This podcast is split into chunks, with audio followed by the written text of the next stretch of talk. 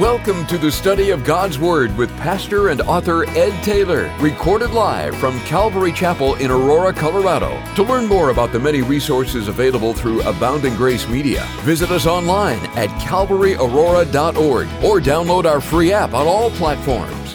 And now, here's Pastor Ed to take us into our study. Amen. Take your Bibles, open them, would you, to Daniel chapter 12. Well, here we are coming to the end of the book of Daniel. And our time in the next few studies will be on the topic of the end times and what to look for in the end times. In today's message, I've entitled More and More Wickedness in the End. Now, the end, famous last words, sometimes we like them and other times we don't. You know, there are times when we're thinking, when will this ever end? And I'm certainly we're like in a time right now. When will this ever end? And then there are other times when we think, of endings thinking, you know, I hope it ne- I hope this never ends. And we can be on either end of the spectrum. But it's true either way, there's an ending up ahead. Every good book comes to an end. Every good movie has an ending. Every good song, every good meal, even our lives, one day will come to an end. The lives that God has entrusted to us. All of our lives and all of our days on this earth will soon come to an end. Jot these down. I looked up a few scriptures just reminding us of the brevity of life. In Psalm 39, verse 5, and by the way, we're studying through Daniel and through the New Living Translation, so that's what I'll be reading from. Psalm 39, 5 says, You have made my life no longer than the width of my hand. My entire lifetime is just a moment to you. At best, each of us is but a breath. Psalm 89, verse 47. Remember how short my life is and how empty and futile this human experience. Psalm 144, verse 4 For they are like the breath of air, their days are like a passing shadow. It's good to remember that our lives will not last forever on this earth. Our lives will soon come to an end. One day we will take our last breath on earth and our first breath in eternity. We'll stand before God. We'll kneel before God. We'll worship God. Uh, the, the whole sum of our desire will happen. And the measurement of a man's life will not be much how many possessions we've had. It won't be how rich we were. It won't be how much we left behind for our families or how popular we, we were or how much influence we might have, what kind of influence are we. The question of the day will be what did you do with my son Jesus Christ? And that's just a word to some listening in right now, like you're measuring everything the wrong way. Like you're going after this and you're accumulating that, and you want to make sure you leave this. And, and yet, the measurement of your life and mine is what did we do with the knowledge of Jesus Christ. And as believers, what did we do with the new life that God had given to us? And of course, when you hear that question and when you stand in judgment over that question, the decision will already be made. And yet, for those listening to me right now, the decisions that you make will develop your life for all of eternity. And so we have the joy today, don't we, of asking this question not in the past, but in the presence. Not what did you do, but what are you doing?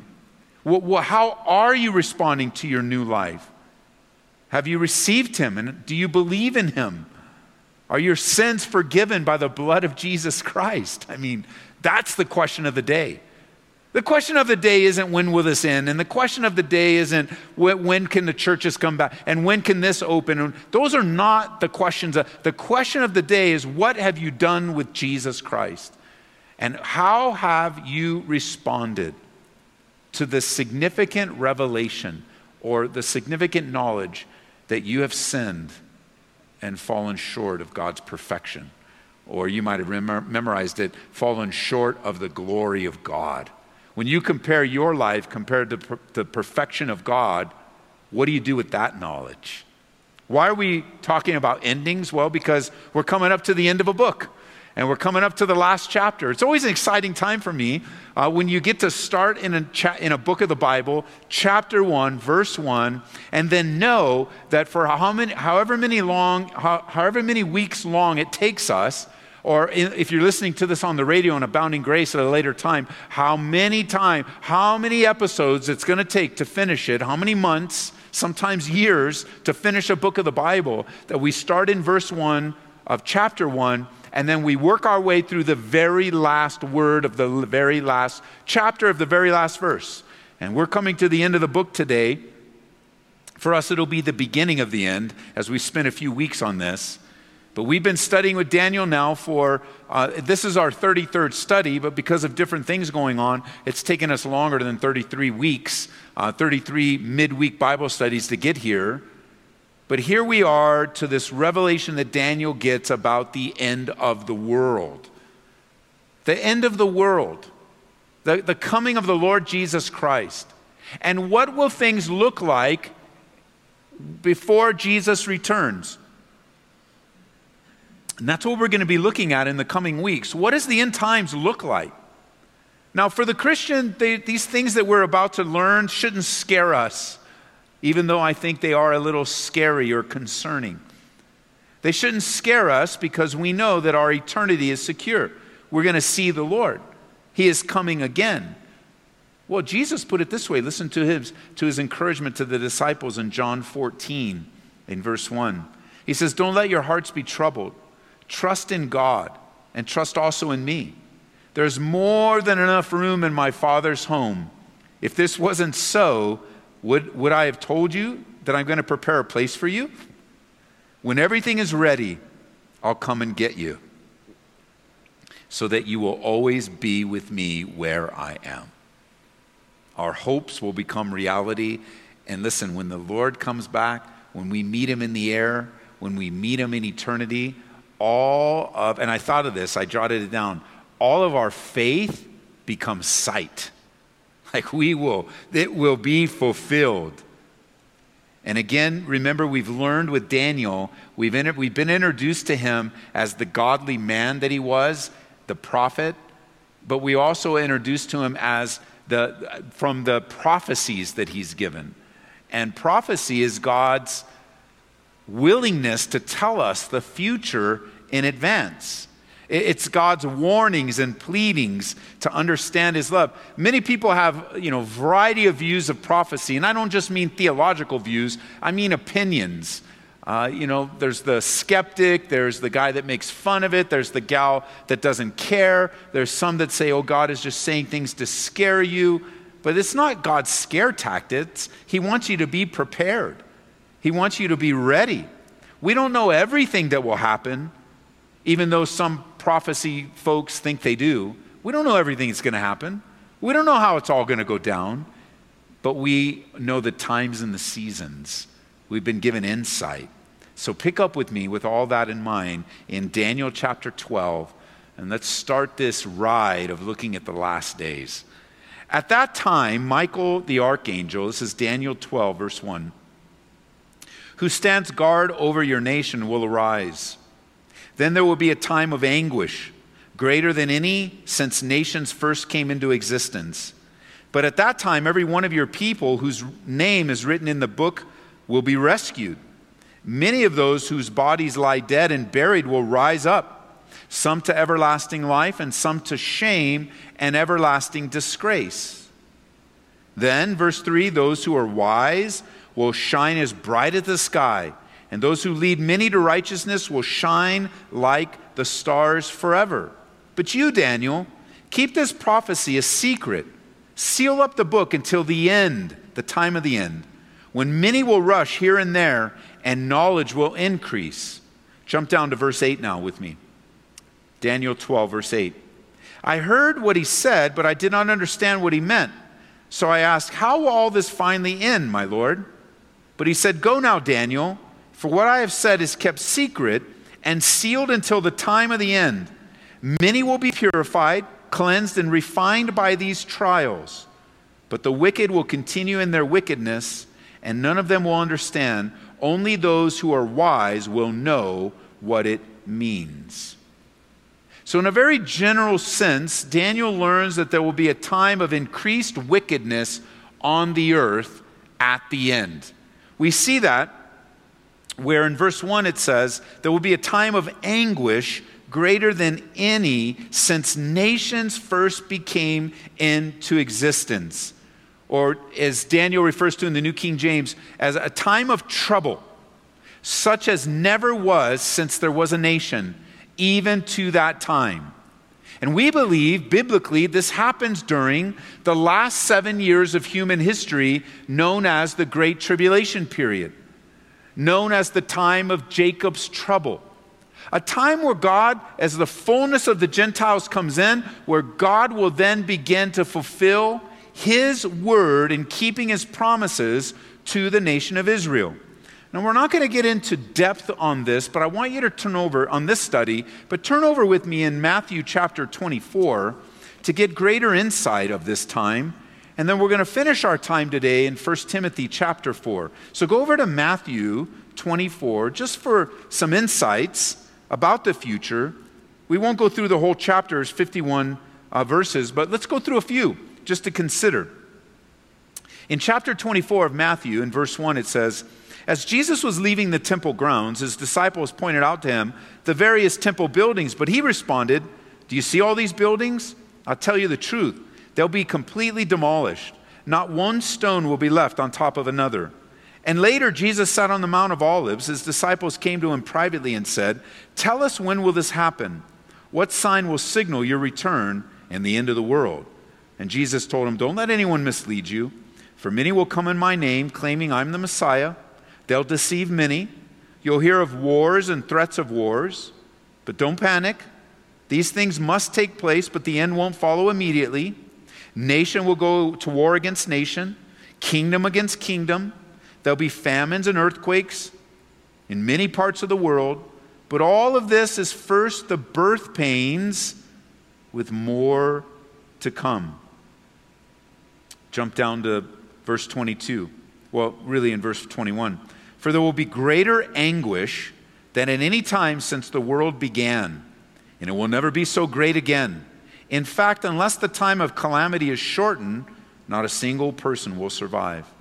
But it will be shortened for the sake of God's chosen ones. And if anyone tells you, Look here, here's the Messiah, there he is, don't believe it. For false messiahs, false prophets will rise up and perform great signs and wonders so as to deceive, if possible, even God's chosen people. Even God's chosen people. Notice now over in 1 Timothy chapter 4. 1 Timothy chapter 4. Daniel's getting insight on what's happening in the end times. And the end times is actually something that the Bible has a lot to say. So we learn a lot about the end times. The first question that's asked is well, when did the end times start? The end times started at the outpouring of the Holy Spirit on the day of Pentecost. The end times began with the outpouring of the Holy Spirit. And I believe it's been God's intention for every generation alive to live with an urgency of the soon return of Jesus Christ. There's actually a fancy word for that, that, that we would believe in the imminent return of Jesus, that we would expect him to come at any time that we would live our lives in such a way, and that we would keep our eyes open to the times in which we live. That every generation would see that each successive generation is closer to the coming of the Lord than the last generation. And so, notice with me in verse 1 of these glimpses that we have in 1 Timothy. He says in 1 Timothy chapter 4, Now the Holy Spirit tells us clearly that in the last times some will turn away from the true faith and they will follow deceptive spirits and teachings that come from demons. These people are hypocrites and liars, and their consciences are dead. They will say it's wrong to be married and wrong to eat certain foods. But God created those foods to be eaten with thanks by faithful people who know the truth. Since everything God created is good, we should not reject any of it, but receive it with thanks for we know that it's made acceptable by the word of God in prayer. And if you explain these things to the brothers and sisters, Timothy, you'll be a worthy servant of Christ Jesus, one who is nourished by the message of faith and the good teaching you have followed. Check this out. This is so key. You might want to mark this in your Bibles. Do not waste time arguing over godless ideas and old wives' tales. Instead, train yourself to be godly. Physical training is good, but training for godliness is much better, promising benefits in this life and in the life of, to come. This is a trustworthy saying, and everyone should accept it. Timothy, don't be surprised that in the last days you will see people walk away from the faith. You'll see them turn their backs on the truth. It's going to happen, and it's especially going to happen in the latter days. Can I just say, having been a pastor now here in Colorado 20 years, many years in California, it still bums me out to watch a person turn their back on the things of God to watch a person that maybe I've served with before, maybe that I have watched fruit in their life, uh, maybe they, they've, they've seen uh, some, uh, or we've been able to witness some kind of behavior in their life, and they turn their life away from the faith. Uh, what some people would look and go, oh, they lost their salvation. But I think they've lost their focus and they've lost their desire and this topic of losing your salvation is a much bigger topic. I've talked about it uh, and taught it in many different passages, but eternal life is eternal life. And we even uh, tackled this in our study in Hebrews. And so, what is this turning from the faith? Well, the, before we get to that, I want you to notice something that we can't miss. And that is in verse 1, the Holy Spirit clearly tells us. It's good to be reminded today that the Holy Spirit is a person not a thing, not a force, not an immanence, you know, a, a kind of like what some of the false teachings have tried to make the Holy Spirit someone, something other than a person. The Holy Spirit speaks. Again, I've done in depth Bible studies on who the Holy Spirit is, but if you're taking notes and you need to be reminded, or you're hearing this for the very first time, consider how the Holy Spirit is described in the Bible. He's not a force, not an impersonal power, but Holy Spirit is God, the third person of the Trinity. In John 14, 26, we learn that the Holy Spirit teaches us and helps us to remember. In John 16, 8, we learn of how he convicts us of our sin. In Acts 13, verse 2, he calls believers to service. In Romans chapter 8, verse 14, he leads. In Romans chapter 8, verse 27, he intercedes. In Revelation chapter 2, verse 7, he speaks. Again, in, in 1 uh, Timothy 4 1, he speaks, he tells us, he reveals. In Acts chapter 5, verse 1, you can lie to the Holy Spirit. In, in, in Ephesians chapter 4, verse 30, we can grieve the Holy Spirit. And the Holy Spirit says, God reveals through the word of the Holy Spirit, He says that many will depart from the faith, especially in the latter days. Timothy, make sure your doctrine is correct. Make sure that you're exercising yourself unto godliness. Make sure that you're developing your life spiritually. That was a word to a spiritual leader a word to a spiritual leader that when you begin to see people turn away from the faith on your personal circle of influence, it is a reminder of your own life to be diligent to present yourself approved to God. I, I want you to consider that because we're living in days, there's a new phrase, I don't know if you've noticed uh, in you know, what, social media, tweets, there's a new phrase that's real popular among those departing from the faith they, they call it deconstructing their faith. Maybe you're considering deconstructing your faith. Can I just warn you that every time I've read of someone deconstructing their faith, they have so deconstructed their faith that they've walked away.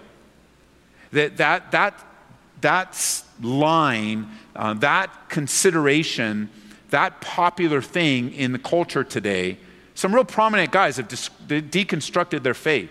Uh, they, they've looked back at their lives and they've looked back at how they were raised. Uh, they've looked back at their life currently coming maybe to a midlife crisis or whatever. And they're influencing young, youngsters, they're influencing new generations. Oh, go ahead, deconstruct your faith. No, because deconstructing your faith gets you to the place where you place yourself in the position of God. Oh, I'm not saying that we, you know, I, like a dad, I've raised all my kids into adulthood. And I know that if they examine my life as a dad, they examine my teaching as a dad. They examine how I pass the gospel on to them.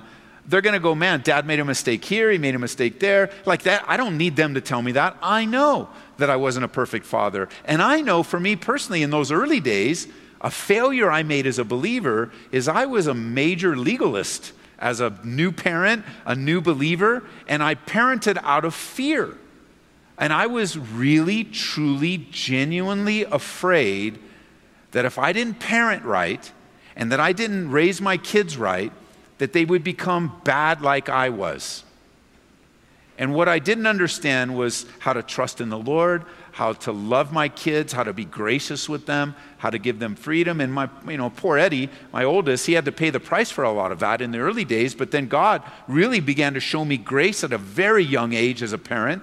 And, and I grew out of that and I, I, began to learn how to parent my kids. So that, like you're like, oh, you know, your parents did did it wrong. Like you're you're a teenager right now, and somebody got in your ear and trying to de- deconstruct your faith, and I don't believe in church, I don't believe in the Bible, and now you're like, well, maybe I. And then they're saying this, oh, you know, your parents taught you wrong, or your parents made mistakes. Let me just answer that for you. They did. And what will you do now? Don't consider that they made a mistake like it was catastrophic don't consider they made a mistake like they like like well, you know, they told me the Bible was important. That was a mistake. No, no, that's not a mistake. You know, God actually invites us not to deconstruct our faith because that puts us in the place of God. God invites us in, in, in Isaiah chapter 1 to come and reason with Him. Do you have hard questions of the Bible? God's ready to answer them. Do you have difficult questions about the morality of God? Do you have difficult questions with Bible difficulties? You know, they, they, they have, men have dedicated their entire lives to studying difficulties in the Bible and writing massive books on talking about the difficulties in the Bible. Of course, there's difficulties in the Bible, but I don't want you to go down the road of deconstructing your faith.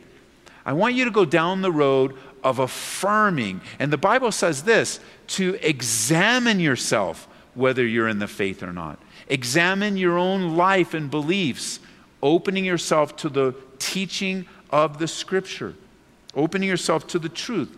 Because I believe that part of this deconstructing of the faith is demonic. And you're like, come on, Pastor, another exaggerator, demonic. No, I believe it's demonic. I believe it's a demonic suggestion to take people away from simple faith. And here's where I picked that up. Notice in verse 1 of chapter 4 again. They're going to turn away from the true faith and they will follow deceptive spirits, teachings that come from demons. The demonic world will always cause you to question the truthfulness of God. We have that in the very beginning of the Bible in Genesis. That is the tactic of the devil from the moment of temptation to question God because the moment you begin to question God in the wrong environment, question God in the wrong situation, surrounded by the wrong people, there'll always be a lie to substitute the truth. And you can't believe both. You can't believe the truth and a lie at the same time. There'll always be a lie to believe in replacement of the truth. And I think the latest one in our culture is this whole deconstruction nonsense. And it is. Listen to me, trust me, please, trust me. If you have real questions about the faith, none of us are afraid to answer real questions of the faith. And I'm not even afraid to say, if you call on the radio, you send an email, I'm not even afraid to tell you, you know, that's a good question. I don't, that's a good question. I've never heard that one before. And, and begin to talk about even, are you, a, are, you, are you willing to have unanswered questions in your life? I mean, not just biblically, right? There's a lot in our life that's unanswered. Uh, we don't know. We don't know why we were born into this family. We don't know why we were in the foster care system. We don't know why. We don't know. We, I, even, you know, personally, in being adopted, I have no idea why my parents put me up for adoption. I'm glad they did, but I don't know. It's an unanswered question. And I could take that question and go, oh, I don't know, I'm not wanted. And they just left me on a fire station in a box and didn't want me. And, uh, but, but I don't know. So why make it up? I don't know. I'm just thankful that somebody adopted me. I love my parents. And then I'm thankful I got adopted again into the body of Christ. Adoption is a good thing. And if I have a question, I don't have the reason, I don't understand what was going on uh, with those that conceived me, but I'm grateful that I was adopted into a family and adopted into the family of God. There are positive answers to the questions in your life, not just always negative. It's not just always negative. God has an answer for you. And it's a demonic thing to replace the truth of God's love for you with a lie. With a lie. It's amazing today to find so many people listening to demons and getting involved in the demonic realm. You know, even large segments of Christianity have this weird demonic theology. And just weird. Growing spiritual warfare movement, teaching demons can possess Christians. And where did that come from? Demons cannot possess Christians. 1 John, if you've ever been taught that, I want you to memorize 1 John 4 4. 1 John 4 4 says, You belong to God, dear children. You have already won a victory over those people because the Spirit who lives in you is greater than the Spirit who lives in the world. He who is in you, the New King James says, is greater than he who is in the world. There's also movements within so-called within Christianity that associate every bad thing with a demon and some demonic spirit. And, and you know, we do find the demonic world is very active, uh, very, very much involved in, in temptations and, and discouragements. And, and yeah, it's the world, the flesh, and the devil, very active. But where in the scriptures do we find demons associated with things like poverty? The demon of poverty or the demon of laziness. No, there's no demon of laziness. You're just lazy. And just confess it and say, don't blame it on it. You know, if I wasn't possessed by the demon of le- lethargy, you know, laziness, then, then I wouldn't. No, no, laziness is a work of the flesh. And you can confess it and forsake it. There's freedom. A demonic, the, the demonic type of theology, or if you even call it theology, demonic teachings, like they, they lead to more bondage. Because when you have the truth of the scripture, God can deliver you. The thing is, is that most people don't want to be delivered from their flesh. they like living in their flesh. There's no demon of baldness. I mean, how many of us would be dealing with that? But I remember hearing a guy casting out the demon of baldness. If that was if it was only that easy, we'd all be casting it out. Or at least most, some of us would. Like it's just silly. It's silly. We need to base our ministry and our theology on the truth, the Word of God, the basics, the foundations of the truth that the Spirit of God speaks forth, not demons. And there's a distinction here. The Holy Spirit tells us this is going to happen, and the main motive will be demonic teachings. And demonic teachings are teachings that aren't, that replace the truth. And they are a lie that you're invited and I'm invited to believe. This departing from the faith, it has caused people question for a long time, departing from the faith. There are some that would say you can't depart from the faith. And I do believe personally and biblically, uh, with a solid theology, that a, a person that is saved has eternal life, that you don't lose your salvation. It's not something you can just lose and find and lose and find. And you're not born again, then unborn again, and born again. There's nowhere in the Bible that teaches that. You are in safe and secure hands of Jesus Christ as a believer. But I do believe that people fake it a lot. And I do believe that people aren't examining themselves, and there are parts of the church and parts of Christianity that they like, and so they get involved kind of like in, in church as a social club. And they've never repented of their sins, but they learn the lingo. And they've never denied themselves to follow Jesus, but they say they do. And they have a whole new vocabulary and outward life, but inwardly they're corrupt. And I do believe there are people, even in our own church fellowship, that, that, that walk away and they leave the faith. They leave, you know, and even for a person that's that close, they're so close. If you hang out here for any, if you watch one study on YouTube, you see one of these studies on an app somewhere, somebody forwards you a link, you're so close. Why settle, why settle for the substitute? Saying you have faith, pretending you have faith, but living a life of deception. I believe that you can walk away from the fruitfulness of your salvation. We often refer to that as backsliding. I believe that at the last days, you can be tempted. And, and we're in a, a, time right now where, with technology, like it used to be forwarded emails in the day. Like you'd get a forwarded email with some weird theology, you could just delete it. But now you're, you're got so much time on your hands, you're looking for other theology. And more and more of the questions, you know, I saw this guy on YouTube. Well, who is this guy? I don't know, he's on YouTube. Well, what about his character? What about who is he? Uh, where did he come from? Where did he learn? And, you know, besides the fact what he's saying is so not the scriptures. But what happens, you're in a weak moment, you go searching around, and, and don't, don't think this won't happen to you. You heap up for yourself a teacher to scratch your, your own ear. I mean, I, with technology today, you could find anybody that agrees with you, find anybody that will, will build that up in you, and you will leave those men, leave those women that teach the solid truth, and you walk away and you backslide. If you're truly intent on turning your back on God, whether whatever state you are, you can turn your back on God. Read Revelation in the first couple chapters again. Why is Jesus so strong in his word toward churches?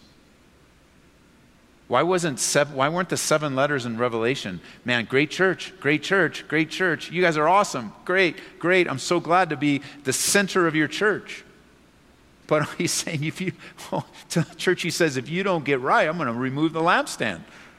That's how you say you have a word, you, have a, you say you have a name that you're alive and you're dead to a church, which remember, he didn't say it's not like to a building and a room, he said it to people. Those letters were intended for people that were in a church setting. I do believe God teaches that we're secure, but be careful.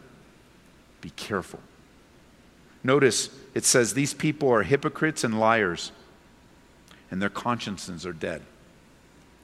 They'll say it's wrong to be married and wrong to eat certain foods. We have a word for that. It's called legalism. They'll start to replace the simplicity of following Jesus with rules that were required to be kept in order to stay right with God. And he mentions two of them in their cultural time. They forbid to be married. They, they say that in order to serve God the best, you cannot, you need to take a vow of celibacy and you can never get married. That's a false demonic doctrine. It is not from God. It was warned about in the first century. Before organized religion came, before Romanism came, before Roman Catholicism came in the third and fourth century, it was warned against that there'll be people that forbid to marry. It's demonic, it's not from the Lord. Forbidding and commanding behaviors contrary to the Word of God. It sounds today like if you do this, you'll be saved. If you don't do this, you won't be saved. And here it's the forbidding of marriage and eating certain foods. And today there's certain groups that exist uh, that do the same thing. Groups that say marriage is not of the Lord, or in order to get married, your mate has to be approved by the leadership. Or in some churches, they say you can't get married to anyone that you've chosen, we'll choose your spouse for you.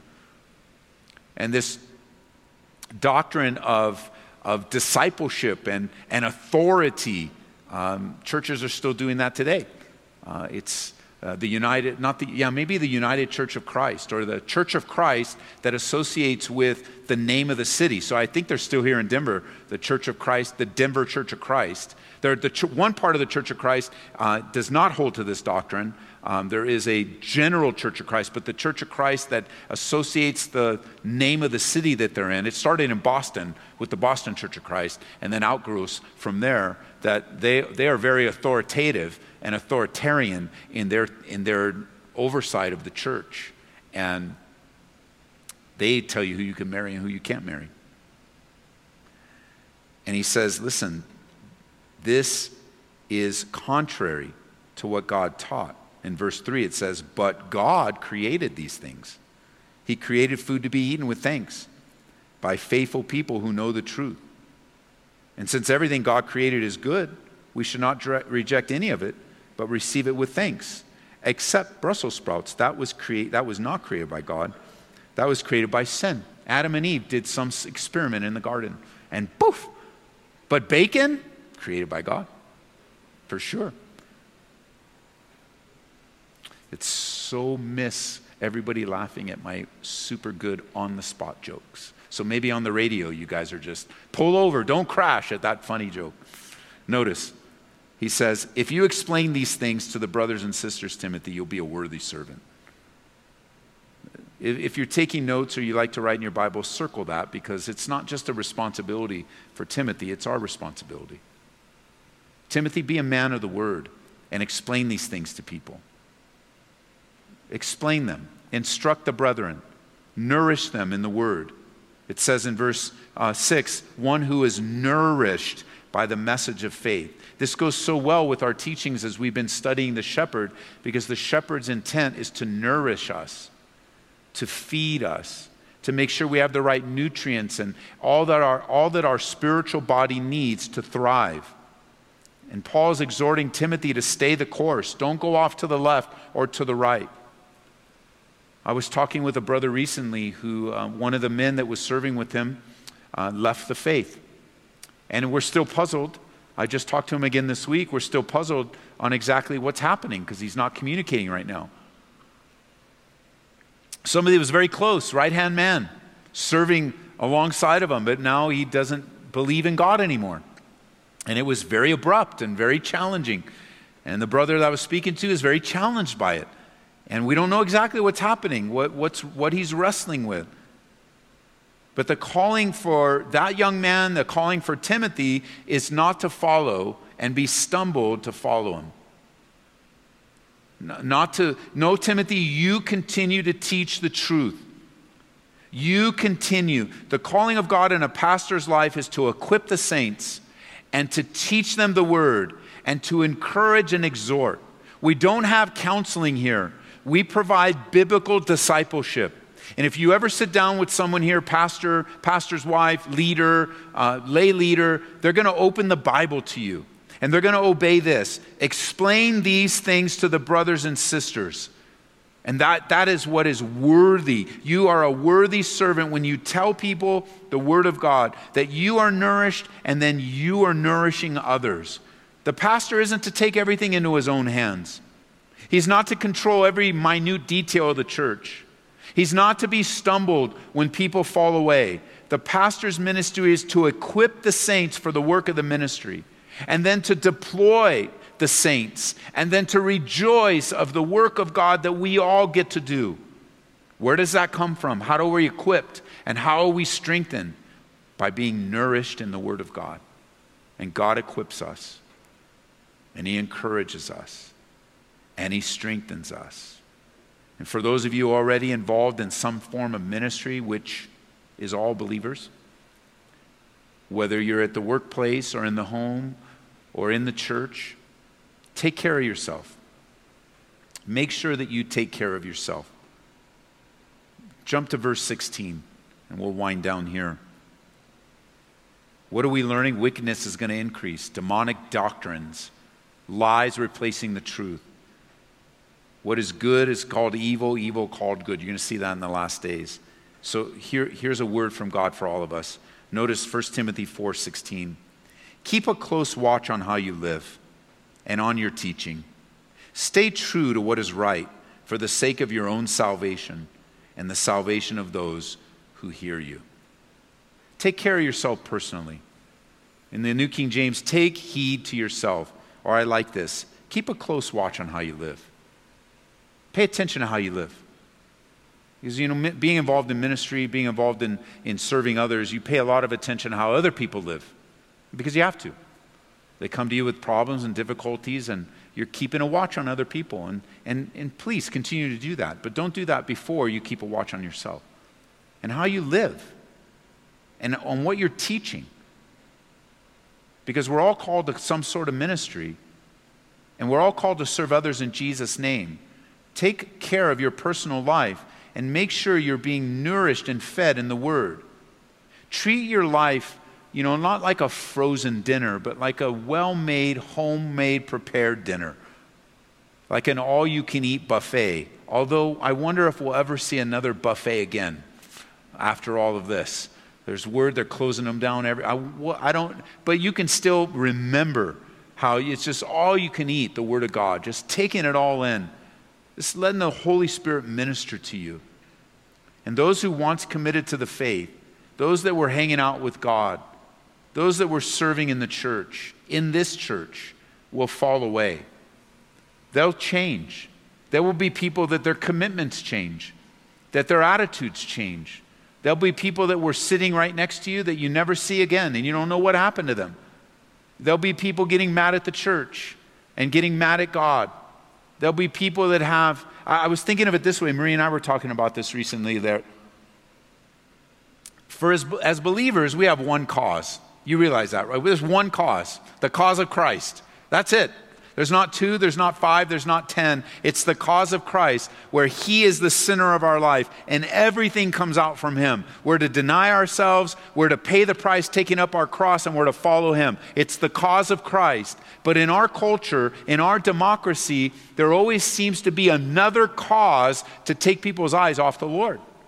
And so that that cause, I mean, I watch it over and over and over again. I watch in other people's lives, and then I want to be warned myself because I can get fired up about things, but I see it. I see it time and time again where they get caught up in some cause. It's a worthy cause, it's a great cause, but they begin to spend all of their time, energy, and attention in the cause.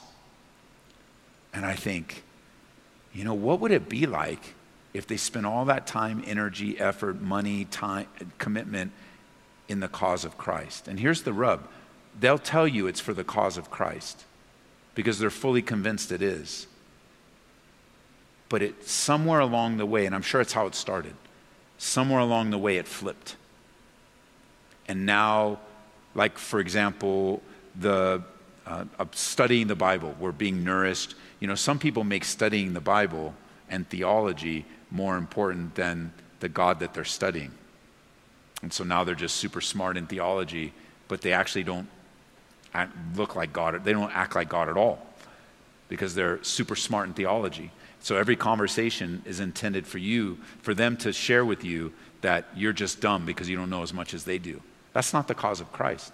The cause of Christ is washing people's feet, serving them. It's not letting people know how smart you are. I think in our study in Daniel, our study in Daniel has been so rich and so powerful, and it's so prophetic. I love prophecy, it's the heritage handed down to me. However, there are people that have made prophecy more important than their worship of God, and that's all they want to talk about. You know, a, the, the Bible's filled with prophecy, so we don't want to avoid it, but the Bible's filled with a lot of other things, and we don't want to avoid those either. And so now a doctrine just becomes so much more important. I, I think of some of the political causes, as noble as they are. The political causes now become, and the protests and the boycotts. And now all you all hear is uh, they're just talking about the boycotts and talking about government. And it's like, well, what, what have you done for the Lord lately? Who have you shared the gospel with? Who have you loved? Who have you baked a pie for? Who have you checked in on your name? Like what? Why are you? T- what? What? Because I'll tell you, it's easier. It's easier to live for secondary causes and say they're from the Lord. But see, God, He wants to speak and lead. And He may give you a passion for prophecy. That's great. And He may give you a passion to be in politics. That's great. And He may give you a passion to be a deep theologian and write commentaries. That's great. But there's only one cause, and that's the cause of Christ. Everything must be put in second, third, fourth to the cause of Christ. And there are those that will walk away for a variety of different reasons. They'll just leave.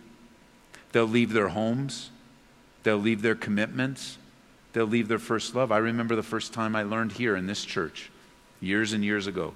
I, I really had never experienced the, this people leaving, or, or maybe in the church I came from, I didn't pay much attention to it because I was only involved in a, you know, in a segment of the church. I didn't understand these things. So when I came here and began to pastor and just teach, and, and there was a small group gathering, I remember somebody just stopped coming. And I didn't know how to get a hold of them. Nobody really knew. They just stopped coming. And then we lost touch with them for a long time. And finally, I found out, like later on, that they, the reason they left the church is because they first left their wife and left their kids and moved to another state to go move in with another gal. And of course, if you leave your wife and you leave your kids and you go move to another state to move in with another guy, you're going to leave the faith because you already have. And so, as you watch this, just know it happens. And it's going to happen more and more in the last days. And as much as I say this with confidence, I know it's very difficult. Like, don't take it personal, even though you will take it personal. it's like, don't take it personal. It's like, well, what, what could I have done? Probably not much. The Bible predicts it. In the last days, you're going to see this. And I, am certain that there are those listening to me that can get that some of the what I described, you can actually put names to. Because there are people in your life that just turn their back on the Lord. And they made it a church thing, and they made it a pastor thing, and they made it a Bible version thing, and they made it all kinds of things, but it actually isn't that at all. They just refuse to deny themselves and to take up their cross and follow them. Instead of follow, following Jesus, they're following themselves. And in the days and closer to the return of the Lord, it's going to happen more and more. So we're going to spend a few, time, few weeks looking at some things of the last days. We won't be exhaustive, but today we learn there's going to be a lot of demonic activity. But understand that demonic activity is going to be related to teaching and influencing people to turn their back on the things of God. And that's what Daniel's seeing here the end times. He didn't understand it, but he said it's going to be revealed in the last days when knowledge is going to increase. And we'll get into that in future studies. So, Father, thank you for us. Uh, not, I'm thankful that at this point in my walk with you, I have not departed from the faith. And I do pray for some of the faces that I see in my mind of people that have walked away. Some believers that are, that are rankly backslidden right now. I pray for them right now. There's one man in particular that you know who he is, God. I'm praying for him right now. It's been many, many, many years since he served you. And although he's made many mistakes sinfully, I know in repentance you would receive him back. And I pray for him to come back. I'd like to, uh, personally, I pray even more. I'd like to serve with them again, Lord. That would be a joy in my heart if we got to serve together again as we did many years ago. So I just pray for him right now, God. Bring him back. And hear the prayers of your saints and servants as we pray for people that we think of that got caught up in prophecy and now they're not the same. They got, got caught up in some cause and now they're just not the same. Instead of everything being surrounding you, now everything is surrounded by their new theology or their new doctrine or their new teaching or their new cause. And they're just not talking about Jesus anymore like they used to. And so I just pray, God, that you would stir up your church. I pray, God, that you would keep us close. We want to instruct the brethren. Would you nourish us and feed us? Would you help us to persevere and endure to the end? Would you help us, Lord, to be nourished and strengthened? And help us to keep our eyes firmly fixed on you. If you're here today you're listening online, you're watching this, receiving this, and you've never given your life to Jesus Christ, today's the day. And I want to invite you into a relationship with God. I want to invite you to follow Jesus. If Jesus was here and he, you were like around him, uh, you can read in the scriptures, he was always pointing people out saying, Come follow me. And, and his life was so attractive that you would want to follow him. But then there were also people following him for the wrong motives. There's a sad, sad verse in the Gospel of John, chapter 6, verse 66. 666. No surprise that this verse is numbered that way because it's super demonic in my mind. And it says, after Jesus said some hard words, which really weren't too difficult at all, it says, many of his disciples departed from him and followed him no more. Even Jesus experienced people turning on him in person. But I'm inviting you to turn to him because there's many, many, many more, much more that have followed him and not departed. And I want to follow you, I want to invite you into a relationship where you would turn away and repent of your sins. And you could do that right now. You could say, God, I repent of my sins. They're many. And I believe you sent Jesus Christ to die for my sins, to forgive me. And I'm asking you, God, to forgive me. I don't deserve it, but I want it. And I want to follow you all the days of my life. You know, God hears those prayers. And if you cried out and called out to God, you confessed with your mouth today that you want to follow Jesus Christ as your Lord, He receives you. Now, I know there might be some listening go, but I don't understand it all. You know, I've been following Jesus for 29 years and I don't understand it all. And that's the good news. The good news is that over time, God teaches you. And you don't have to understand it all. God's message goes out to the smart, to the knowledgeable, and those that have no knowledge. He saves us all. Uh, when, I, when I responded to the invitation like this, like you did right now, in my house, I didn't even own a Bible. There wasn't even a Bible. I was a husband and a dad, and my house didn't even have a Bible.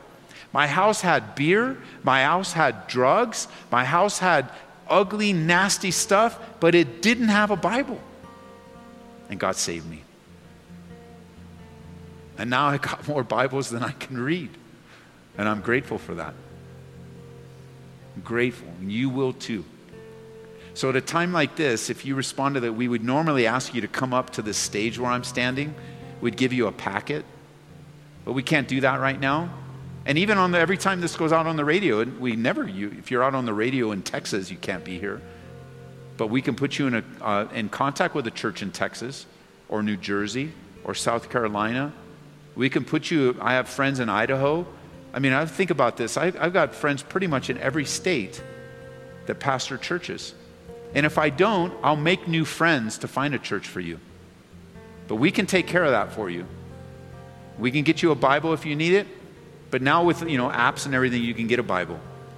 And we can put this information that we would give you here into your hands if you just go to our website. Calvary CO, just remember the Calvary in Colorado, calvaryco.church. And scroll down to the bottom, there is a How to Know God button or line there. It says How to Know God. Click that, and everything we have that we give away here, we have it there for you. And we would love to put it in your hands. You could print it out, you could share it with your friends, use it. Or you can text me. And this is amazing, guys. We are getting texts every service of somebody that has either rededicated or given their life to the Lord for the first time. So we see the text, believe me, I see the text. And then I send them out. And you can use this number. You ready? 720, that's the area code, 336 0897.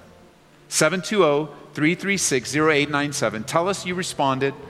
Tell us that you need help, you just need prayer. If you have a general prayer request, pr- give us that information as well. And we would love to serve you. And if we are in another state or another country, wherever, we'll plug, we'll find a church for you. That's the beautiful thing. Church is everywhere. The church is everywhere. People that believe in Jesus Christ are literally everywhere on the planet. There's still some people that have never heard the gospel yet, but the church is working on that even now. We pray that you've been encouraged by this Bible study delivered live from the sanctuary of Calvary Aurora. For prayer or a copy of this study, call us at 877 30 GRACE. That's 877 304 7223. Or visit us online at calvaryaurora.org. Be blessed as you worship Jesus this week.